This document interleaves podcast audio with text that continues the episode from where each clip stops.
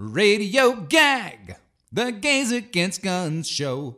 Prepare to gag, yeah. Greetings, listeners, and welcome to Radio Gag, the Gays Against Guns show. Radio Gag is your update on how to end the horror that is the American gun violence epidemic. Your hosts today are me, Libby Edwards. And I'm Sarah Germain Lilly. October is Domestic Violence Awareness Month. Every year, over 12 million adults are victims of domestic violence, and guns in the hands of abusers pose an even more significant threat to intimate partners and families. These killings often involve not only the partner, but children, friends and family member, pets, and even law enforcement officers. This month, Radio Gag will feature the individuals and programs that aid victims and survivors of domestic violence.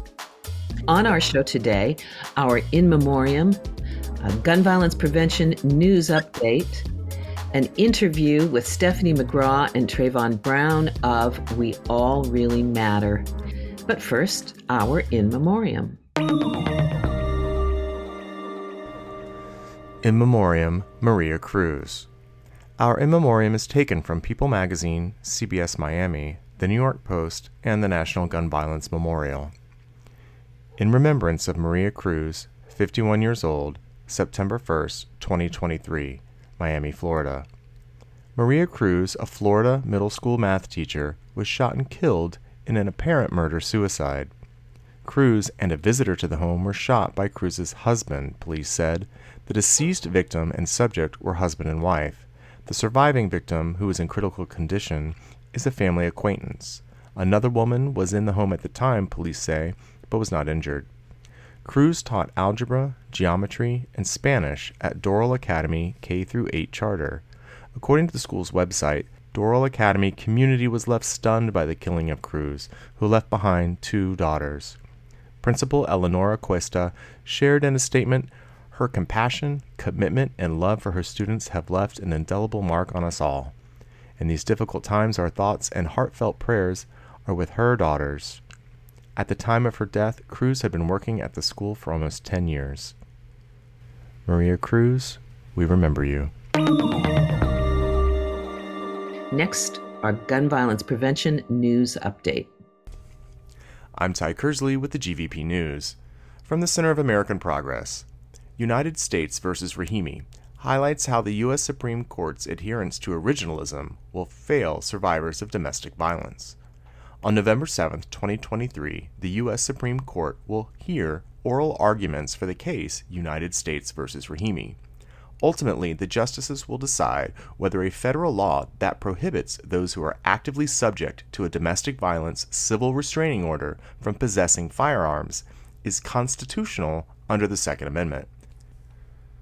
The case is being closely watched for many reasons, including the real possibility that the safety and security of domestic violence survivors in the 21st century will be decided based on a historical record written exclusively by white, wealthy, male landowners from the 18th century.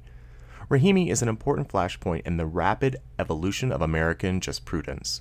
It exemplifies the impact of how the current conservative majority on the Supreme Court attempts to legitimize the upending of legal precedent under the guise of conservative legal theories known as originalism. Arguably, the detriment of all Americans, but women and communities of color in particular. Rahimi is also being argued during a political movement when the expansion of individual gun rights, as opposed to gun violence prevention, has become a rallying cry for far right extremists and many Republican lawmakers. Most importantly, amid the politicization of the judiciary, is the reality that the lives of thousands of women, children, and other potential survivors of domestic violence are at stake in United States versus Rahimi. From the Trace, on Monday afternoon, just before 5 p.m. deadline, justices on the Supreme Court appeared to send a message. For the second time in as many weeks, the court ruled that the Biden administration can, for now, continue regulating ghost guns, again overturning an injunction from far right wing U.S. District Court Judge Reed O'Connor. But unlike the earlier ruling, which was made by a split court, no justice publicly dissented from this week's decision. Per NPR, the Supreme Court essentially told O'Connor and the Fifth Circuit Court of Appeals, which upheld the district judge's order, to quit it with the defiance. O'Connor is not an isolated case. Like many judges across the U.S. today, O'Connor has ties to the Federalist Society, the powerful conservative network steered by Leonard Leo that spent decades on a mission to fill the American legal system with right wing judges. And his string of rulings illustrates a trend in the legal system. In recent years, The Atlantic reported, as the country has become more polarized, lower courts have been increasingly emboldened to grant injunctions that apply far beyond their jurisdictions. The Supreme Court's 2022 Bruen decision, which instituted a vague historical test for determining the constitutionality of gun laws, kicked that legal disarray into high gear. As journalist Chris Geidner wrote this week, the Supreme Court's action on ghost gun regulation doesn't necessarily mean that its conservative majority wants to change how judges like O'Connor or courts like the Fifth Circuit are operating. The 6 to 3 conservative high court is more likely to take advantage of the extremism as often as, if not more than, it acts to stop it.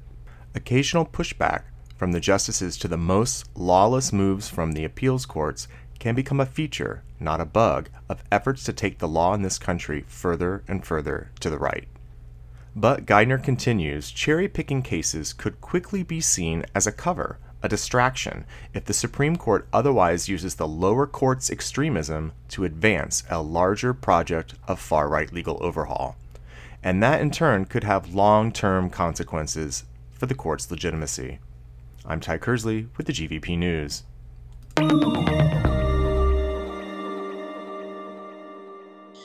If you or someone you know is experiencing active domestic violence, please call 911 or 988 for immediate assistance.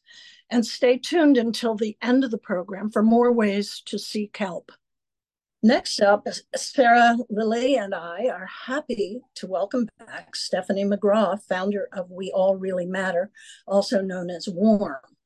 We first spoke with Stephanie back in October 2022 when WARM came to our attention as a result of the fatal shooting of Asia Johnson, a young mother killed by her estranged boyfriend.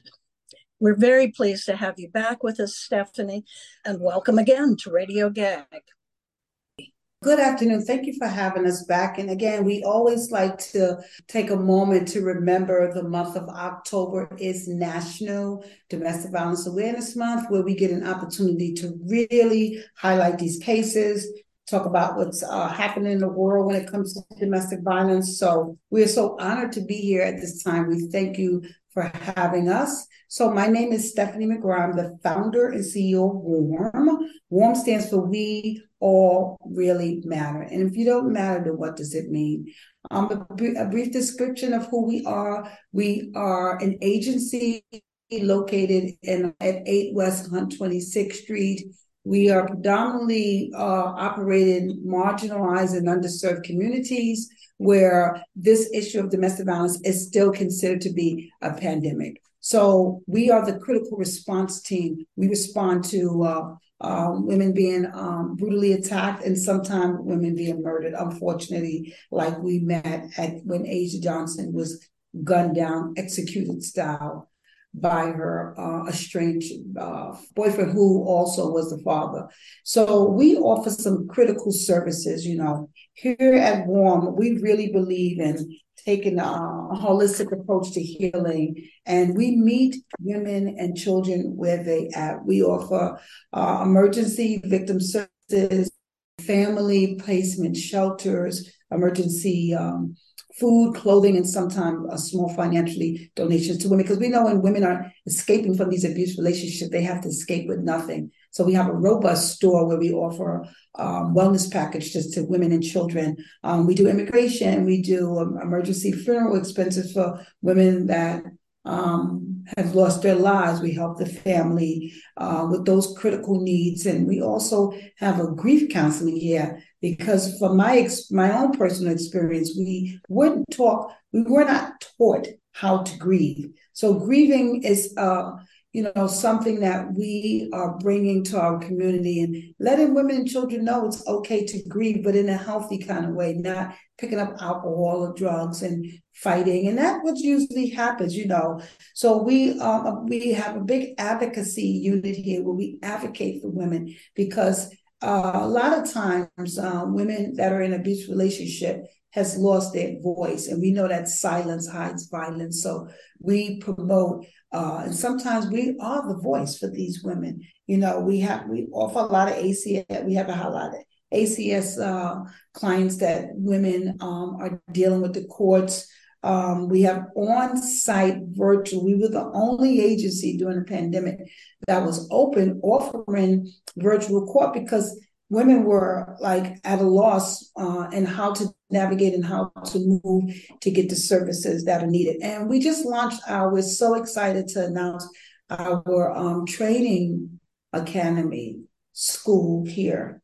Mm-hmm. And we have a 12 week program for women understanding uh, domestic violence, red signs, red flags, how to get out, and a PTSD and trauma, because we know that a lot of women that are in these abuse relationships are traumatized, like myself, you know, that what do you call recycled trauma and uh, that keeps perpetuating from generation to generation to generation. So we offer these classes to to try to um, prevent uh, it going to the next generation. That's so comprehensive and so necessary. I, I think I think that's sort of new. At least it's a new aspect of your program, and I think it's just brilliant that you have something like that that really goes beyond the immediate need to the long term need. Yes, because it is a lifetime of healing. I know that uh, domestic abuse went up a lot during the pandemic lockdown, and uh, I don't know if that's changed. And I've also, if you've noticed any change, and I'm also wondering if you've noticed any change as the result of uh, what's known as the Bipartisan Safer Communities Act that closed the so called boyfriend loophole um, that excluded dating partners from some of the protections that. Uh, from gun violence that were accorded to fam- people with familial connections. Well, again, we're going back to Roe versus Roe versus Wade. We're going back to uh, things that were put in place for women and children. This uh, particular incident, uh, what you're talking about now, is absolutely again alarming to women and children because what they are trying to do is dismantle anything that's going to protect women and children. And of course, we we know uh, the powers that be that sit on some of these benches that make these decisions are not people that look like me and Tavon, okay? And, and um, anything that to protect that um, that uh, those systems that were, were, put in place to make uh, those powers that be comfortable. It's alarming to me because we are living in a real world, and and what decisions that they make is not based on what will be the best interests of women and children.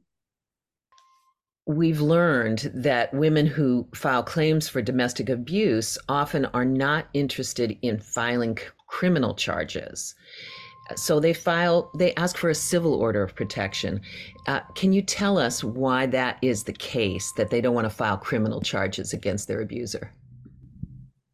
You know this is a very loaded question. This is a, a very deep i mean you know are you ready for the shovel or you just want the you want the surface uh, uh, information? Are you, are you ready to go deep? You ready to dig in I think you should go all the way with what you have to say, Stephanie. This is that kind of question. This is a question where you need the shovel because it is deep.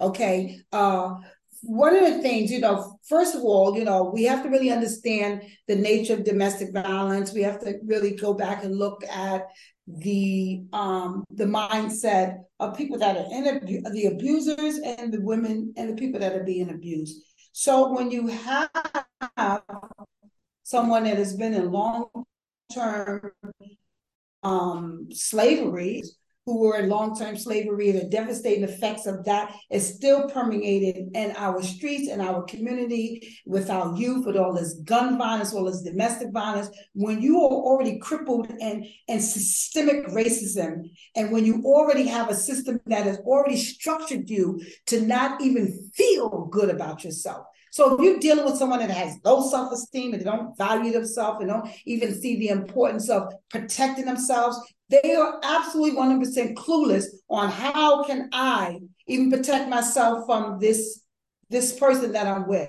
You, you're living in two truths already. You're with someone, you're living in two truths. So how do you live in uh, two truths? You live with someone that you love, potentially, and then you're also living with someone that is very abusive and dangerous with you. So you you you it's a very intricate kind of uh, uh, up and down, no understanding balance. We were down in Darmstadt yesterday at one police plaza, and uh, one of the officers got reprimanded because he went in the house and said, "Oh, why don't you just leave?" That's the last thing that anyone should be saying to a victim of domestic violence. When you don't know you i can come into your house. Let me give you a perfect example. I come and sit on your lovely couch. Uh, sarah okay i'm going to sarah's house. We're uh-huh. having a cup of coffee and me and Sarah sitting down having a cup of coffee, and I accidentally spill the coffee on your beautiful white sofa, Sarah. You're going to see that stain there because it's, it's obvious that something happened here. But what you don't get to see, see how steep that root and how steep that goes down into the fabric where you cannot see. So you're talking about why women going to, are in these abuse relationship and uh, don't. First of all, a lot of them don't even know their rights. Okay, let's let's go back there. A lot of them don't even uh, understand um, that they can go to court and do some of these things, right? So that's what a part of our job is to educate and advocate, give these women this information. And from my own personal experience at being a survivor, because you all know that I gave birth to this organization in 2010, coming out of my own vicious cycle and, and didn't understand how to navigate. Where was I going to get help? I didn't see anyone that had any lived experience yeah, and not only two truths, when you come from an environment where you see systems that are put into place um, and you don't have a trust of calling the police or calling the district attorney or even know that you would get just, uh, is it just us or is it just us? Is it justice for all or if it's just us. So you live in you, you we gotta you put all these factors in place why women may not want to call, why they may not want to look like okay, I'm gonna hold back because these systems were not put in place to to be fairness to uh, black and brown people. These systems, the court system, the jail system, the foster care system, the police systems, what we are really working with to try to uh, shift some kind of um, um, vibrations and, and, and how we look at and how we want to reimagine how we want to be treated by some of these systems. So you have all that in place, and then you have a violent situation, and you have experience from calling some of these places and going to some of these places and and not getting fair treatment. Sometimes women just say, "Oh, I just rather not be bothered." And then on top of that low self-esteem and not valuing yourself, that's uh that puts another layer of another layer on this. But however, what has made us so uniquely different is again, we, the majority of the women um, and um, counterparts that work here, males and females, um, men and women that work here have had some kind of um, interaction with some of these systems. It may have family members that have been uh, survivors. Like myself, I'm a survivor. So my approach to talking to these women about how I got through it and what I did and what was the best practice instead of going, I mean, you know, we are really, we really are very um, um, happy that we have doctors and lawyers and therapists. They all have intimate part. They all are a part of the puzzle. But ain't it's nothing like a good Me Too system. Let me just come on, let me just walk you on out of this because this is how I got it. So that's what makes Warm uniquely different.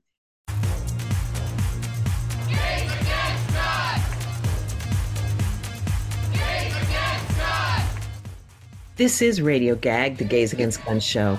You can hear us on any podcast platform. We want to hear from you. Subscribe and leave a message after you listen. Tell us what you love about Radio Gag or what really makes you gag about gun violence.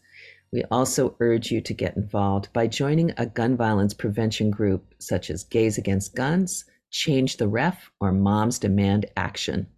And now we return to our interview with Warm. We All Really Matter with Stephanie McGraw and Tavon Brown. So, welcome Tavon, and please tell us what the role of the peer navigator is and how your program works. Hello, how you doing? I'm Tavon Brown.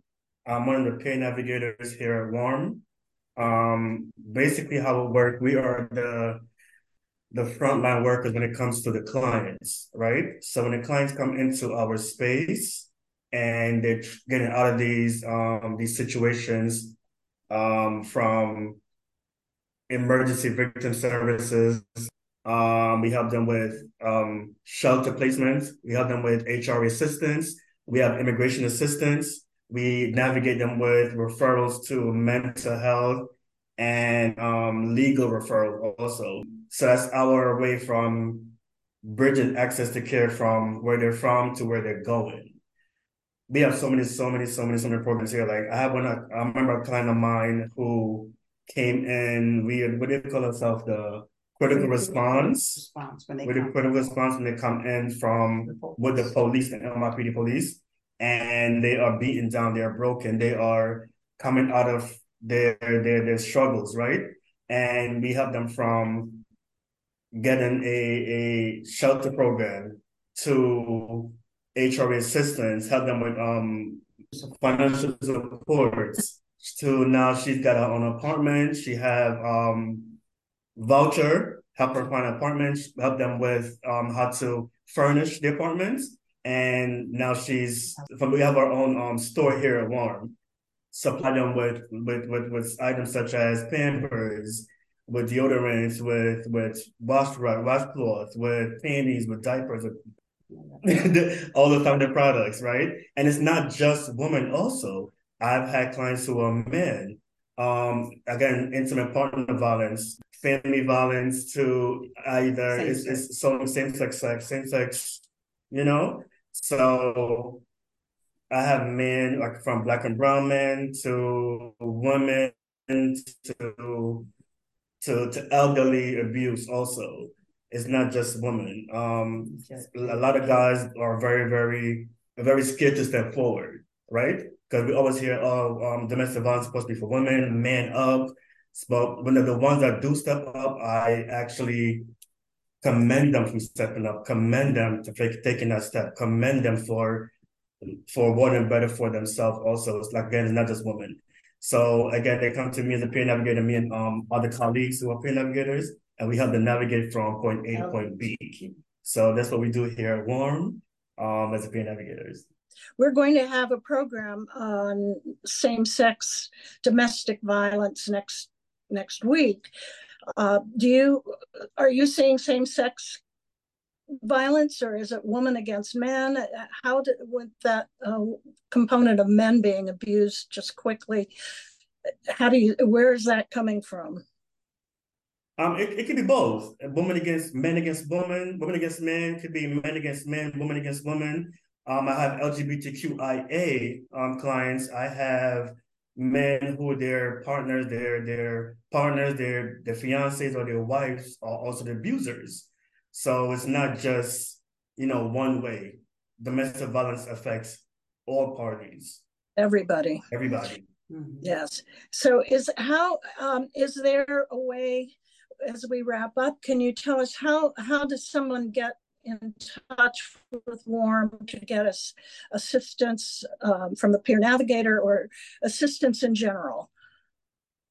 Yeah, so we have, um, you know, we just finished up our um, October's Domestic Violence Awareness Month. So we had a couple of domestic violence walk. We have our Love on the Block. We just finished about Reclaiming Your Power workshop. But one of the ways you can get involved, um, you can call us. You can uh, go onto our website. You know, we cannot do this work without donations, but we're desperately always in need for. But one of the ways you can reach out to us, you can call our hotline number at 917 736 1621 or 917 736 1046 or 917 736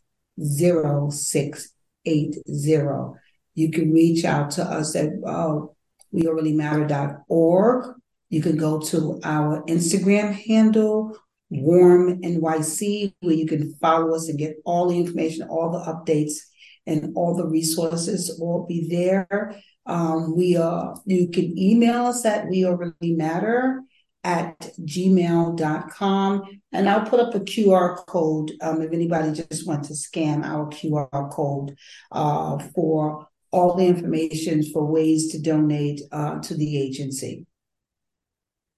That's great. Um, and we thank you for the work that you're doing in the community and providing such a comprehensive and essential service. It's yeah, and I just like to take a moment of silence before I want to flash these, and then I like to take a moment of silence. This was Asia Johnson. Asia lost her life to gun violence. She was 20 years old. She had her her three month old baby. Right, we're just strolling the baby on 95th and um, Third Avenue. They could right. take another moment of silence for Shanice Young, who was nine months pregnant, and she was coming from her baby shower she was shot to death by a gun, her ex boyfriend. Um, he killed her in front of her children, and she was nine months pregnant.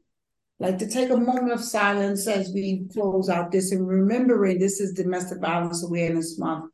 Let's take a moment of silence and remember Brittany Duffy, beautiful, inspiring, young, amazing woman who started her life, got away from her abuser, uh, got a job, moved downtown with her son, her ex boyfriend came to the house, shot her in the neck, killed her. She was three months pregnant, and he killed her in front of their eight year old son. So these are the faces of gun violence and domestic violence. And I have a whole book here, but I'm not even going to go into the book. I just wanted to pull out you know, just some of the women, but all of these women have been murdered. Every single last one of these.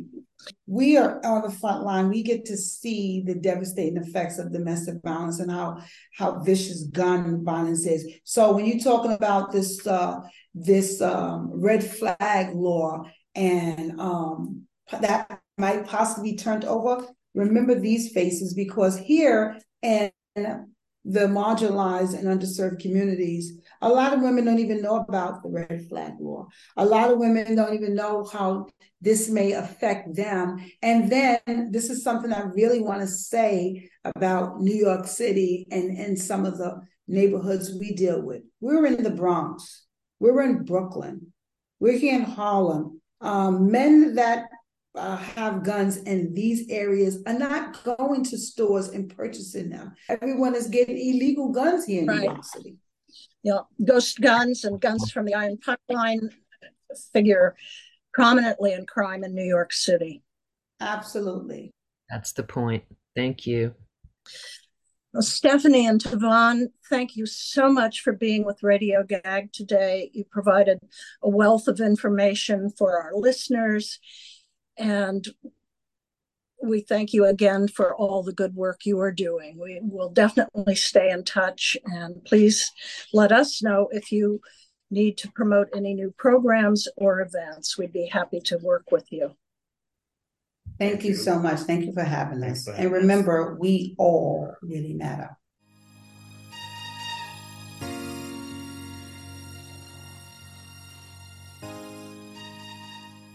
You are listening to Radio Gag and uh, our podcast for Domestic Violence Awareness Month.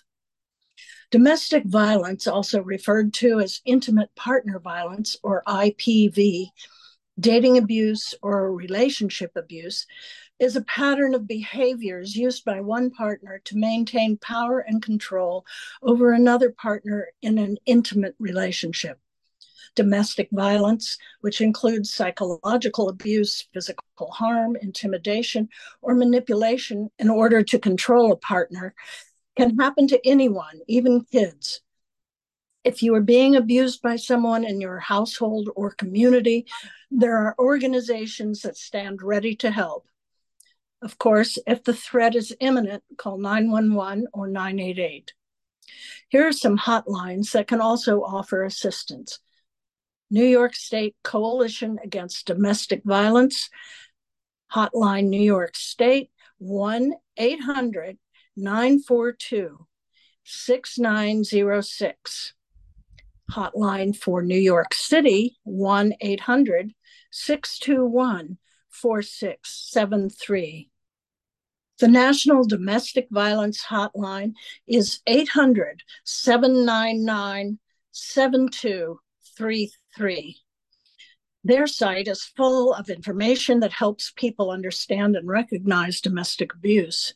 Also, through their website, thehotline.org, you can connect by untraceable internet, chat, and text, as well as locate resources available in your state. That's all for today. Be sure to listen to next week's show that will discuss domestic violence within the LGBTQ plus community. To find out more about working with us, please go to gaysagainstguns.net or follow us at Gays Against Guns New York. That's Gays Against Guns NY on Facebook and Instagram or Gag No Guns on Twitter. We meet once a month at the LGBTQ Center on 13th Street in Manhattan and on Zoom. Please email gagsignup at gmail.com and we'll provide you with a Zoom link and details for our next meeting, 1026 at 7 p.m. Everybody is welcome to any and all gag events. And you can donate to Gays Against Guns. Currently, we are producing a documentary about Gays Against Guns by filmmaker Paul Rowley and preparing for the National Gun Violence Vigil on December 6th, 2023. You can contribute any amount on our webpage, gaysagainstguns.net. Please do. It's time to end our show. Thanks for listening, and we are back with a new episode almost every week. Upcoming shows include our focus on domestic violence awareness for the month of October and a series on the economic and social costs of gun violence in our country. And don't forget, you can listen to our previous shows anytime on any major podcast platform. Our shows are also featured on BRIC, B R I C, Brooklyn Free Speech Radio. Please subscribe to our podcast so you'll be notified when new shows drop. And we leave you with our fabulous singing quartet. Sing out, Louise. Well, I think it would be nice if we could break your lobby. Cause no, not every lobby knows how to lobby like you. No. And you never think twice before you take our dreams away. Well, we say F- the NRA and all the cash you blew. Oh, yeah, you bought up Congress for 20 million, and then the White House 30 million more. Well, you can spend your heart a billion zillion. We don't care about your money, we are showing you the door. Cause we gotta have faith. We gotta have faith. Oh yeah, we gotta have faith, the faith, the faith. We gotta have faith, the faith, the faith. Ah, baby. We won't go back to yesterday. So please, please, please sashay away. You were giving us the blues. Baby, we're gonna break the money chain. Then we won't have to feel the pain of another day loaded down with a lot of bad news. Just watch this river become an ocean. Listen, do you hear that mighty roar? Yeah, baby, we'll keep resisting your evil notions. We have had it up to here and we are showing up one more. Cause we gotta have faith. We gotta have faith. Oh yeah, we gotta have faith, the faith, the faith. We gotta have faith, the faith, the faith. Ah.